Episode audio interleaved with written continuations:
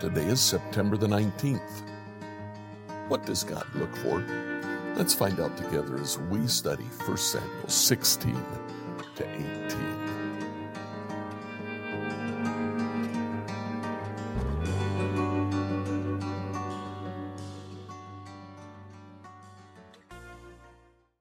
So in our Bible reading today, three chapters from the book of 1 Samuel. The Lord has rejected Saul. Starting in chapter 16, you will have seen how the Lord calls Samuel to go to Bethlehem. There he goes to Jesse's house and asks to see Jesse's sons. At first, Jesse introduces him to his sons in the traditional way, from oldest down to youngest. And he introduces all his sons, and the Lord says, no, it's not them. Samuel says, well, who else is there? And Jesse says, well, there's the runt of the litter. My youngest son is out tending the sheep. Call him. He comes, and the Lord says, this is the one. So Samuel anoints David. Now, at the end of chapter 16, David actually goes and he serves in Saul's court for a while. In 16:14, the Spirit of the Lord had left Saul, and the Lord sent a tormenting spirit that filled him with depression and fear.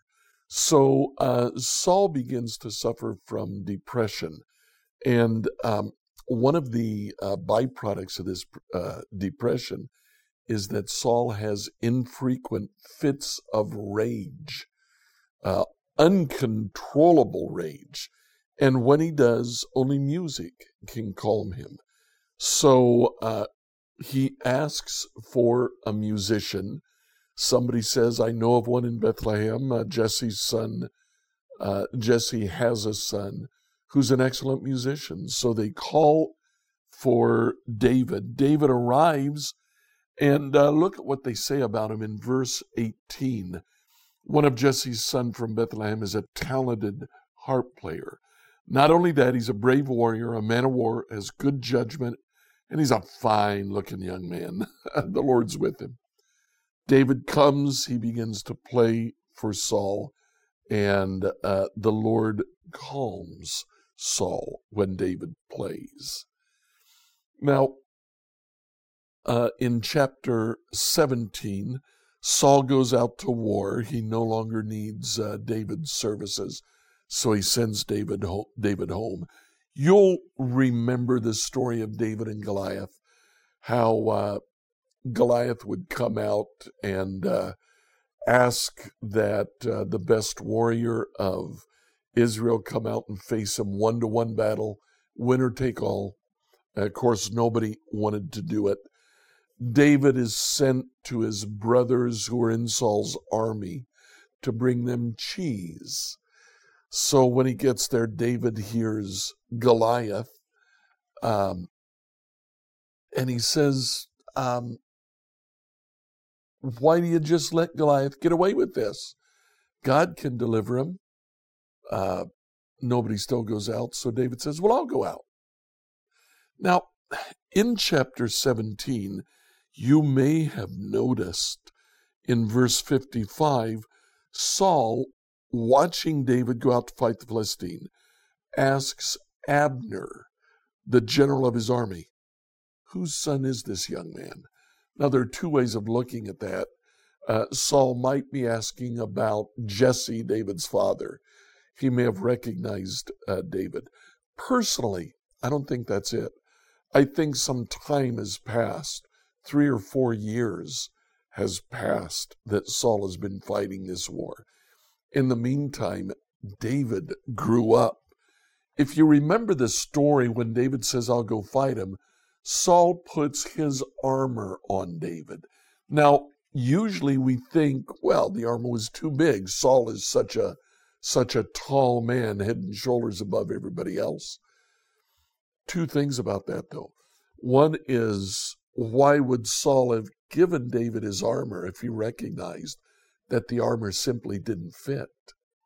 And two, when David tries the armor on, he turns it down in verse 39, he says, I can't go in this armor. I'm not used to it.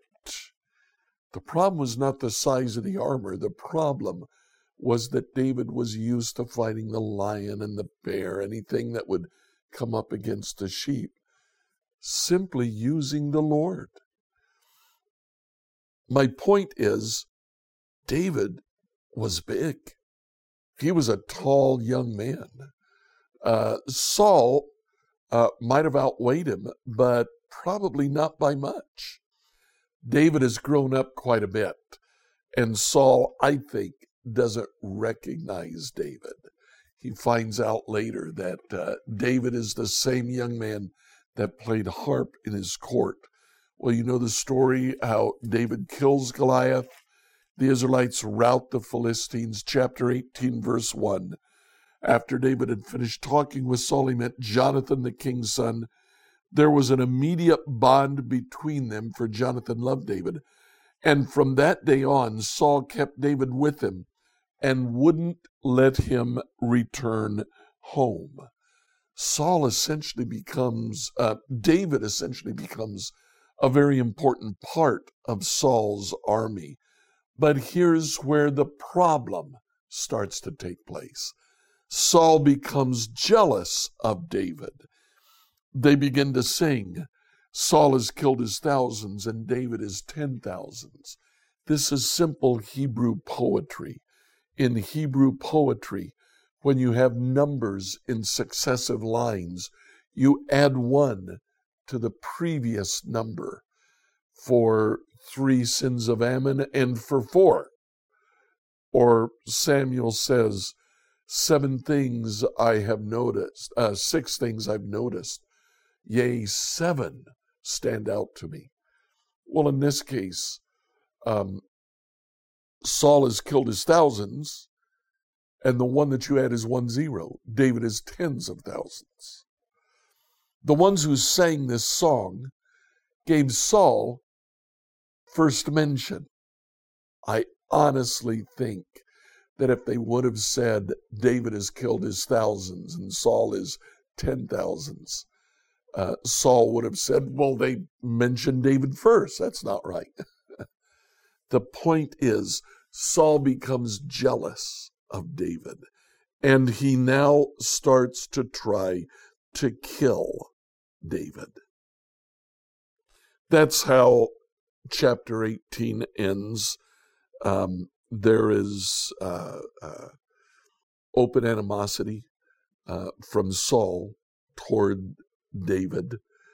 He actually tries to kill David by saying, hey, I'll give you my daughter, but go out and bring me 100 Philistine foreskins, thinking that the Philistines would kill him. Well, David actually brings him 200 foreskins.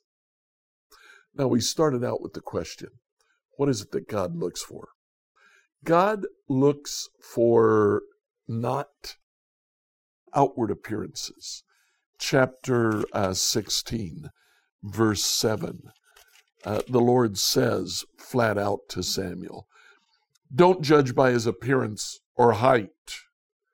I rejected him. The Lord doesn't see things the way you see them. People judge by outward appearances, but the Lord looks at the heart. So what was it about the heart of David? First of all, David was a talented harp player. He learned harp by writing psalms, singing praises to God. Second thing that we notice, chapter 16, verse 18, David's good judgment. He has good judgment. In chapter 17, we see the way he and Jonathan bond together. That's actually chapter 18, isn't it? In chapter 17, we see David's bravery as he goes to confront Goliath. Yeah, there's good reason why the Lord said to Samuel, this is the one, anoint David. I look at his heart. How's your heart today? Like, follow, and subscribe to this devotional on whatever platform you use to listen to it. Email your questions to us at questions@becomehope.com. Tomorrow, we'll answer the question, why did Jonathan help David?